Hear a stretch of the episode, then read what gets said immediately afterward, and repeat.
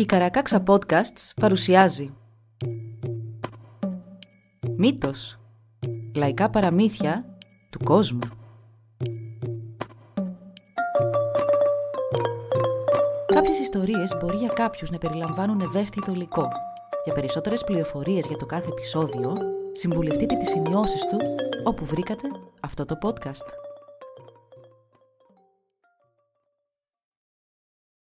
Τσελάν, βαθιά νερά. Κάποτε στον κόσμο υπήρχε άφθονο κυνήγι και κάθε λογής φυτά και ψάρια για να τρώνε οι άνθρωποι.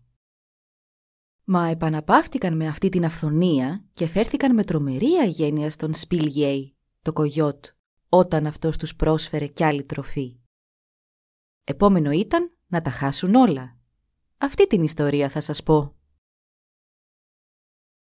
Ήταν τότε που το Κογιότ πήγαινε εδώ και εκεί και ειδοποιούσε όλα τα ζώα πως σύντομα θα κατέφτανε μια μεγάλη αλλαγή. Τους είπε: «Ο πληθυσμός μας θα μειωθεί πολύ. Έρχονται πλάσματα που θα κυριαρχήσουν σε εμάς και στον τόπο μας». Το Κογιότ μιλούσε βέβαια για τα νέα πλάσματα, αυτά που στεκόντουσαν στα δυο τους πόδια, αυτά που σήμερα αποκαλούμε ηθαγενείς. Άρχισε λοιπόν να ετοιμάζεται για τον ερχομό τους.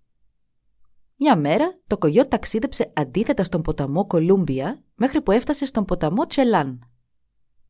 Τον παρατήρησε πολύ καλά και ένιωσε πως κάτι έπρεπε να κάνει εκεί. Ρώτησε τη δύναμή του τι ήταν αυτό που έπρεπε να κάνει. Η δύναμη αυτή ήταν οι 5 αδερφές του, οι οποίες ζούσαν μέσα του. Εκείνες του είπαν πως στον ποταμό Τσελάν δεν υπήρχαν ψάρια και πως έπρεπε να κάνει κάτι γι' αυτό, ώστε ψάρια να μπορούν να κολυμπούν αντίθετα με το ρεύμα. Το Κογιότ αποφάσισε να χτίσει σκαλοπατάκια για να μπορεί ο Σολωμός να κολυμπά αντίθετα με το ρεύμα. Αρχικά πλάτινε το στενό πέρασμα του ποταμού ανάμεσα από βράχια και παραπέρα σχημάτισε μια μικρή λιμνούλα για να μπορεί ο Σολωμός να ξεκουράζεται πριν αρχίσει το ταξίδι του ανάποδα στη ροή. Και δεν έκανε μόνο αυτά το Κογιότ.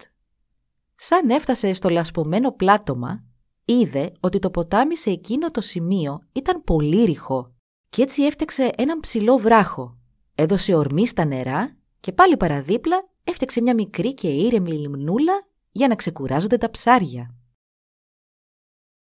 Γενικά το Κογιότ είχε πολλά να κάνει. Ταξίδεψε σε πολλά μέρη, διορθώνοντας δριάκια και ποτάμια για να μπορεί να ταξιδέψει και να πολλαπλασιαστεί ο Σολωμός. Όλα αυτά τα έκανε για τους ανθρώπους, τα καινούρια αυτά πλάσματα. Μια μέρα, καθώς το Κογιότ δούλευε στην ξηρή λίμνη, άφησε το κανό του στην όχθη. Είχε δει ένα όμορφο νεαρό κορίτσι που ζούσε με τους ανθρώπους. Τους είπε: «Θέλω να μου δώσετε την ομορφότερη αρχοντοπούλα που έχετε ανάμεσά σας και εγώ θα σας φτιάξω πολλά μέρη όπου θα μπορείτε να πιάνετε ψάρια. Μάλιστα, θα σας φτιάξω και μέρη όπου θα μπορείτε να αποξηραίνετε τα ψάρια που πιάνετε». Μα οι άνθρωποι του απάντησαν: «Δεν έχουμε ανάγκη τα ψάρια σου. Δεν σου δίνουμε το ομορφότερο κορίτσι μας. Έχουμε άφθονο κυνήγι.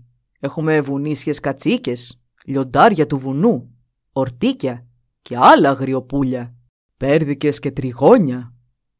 Έχουμε αρκούδες και ελάφια. Δεν θέλουμε τα ψάρια σου». Το Κογιότ, που είναι γνωστό ότι ήταν πολύ δίστροπο και κολπατζής, θύμωσε πολύ. Είχε κοπιάσει πολύ να φτιάχνει όλες αυτές τις τοποθεσίες για το ταξίδι του Σολωμού και όλα αυτά για τους ανθρώπους, για να έχουν ψάρια να τρώνε. Γύρισε λοιπόν πίσω και χάλασε ό,τι είχε φτιάξει.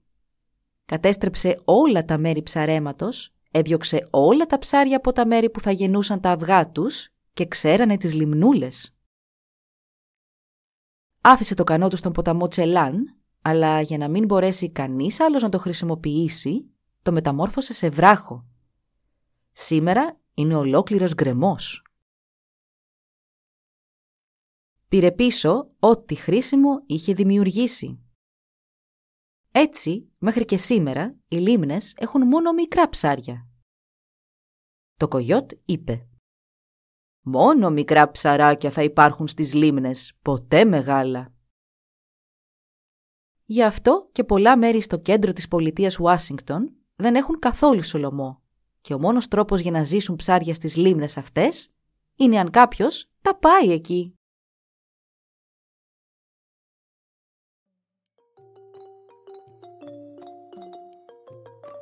Εδώ λοιπόν η ιστορία μας έλαβε τέλος. Μπορείτε να μας βρείτε στην ιστοσελίδα www.karakaxa.org για να μας ακολουθήσετε και να μας υποστηρίξετε.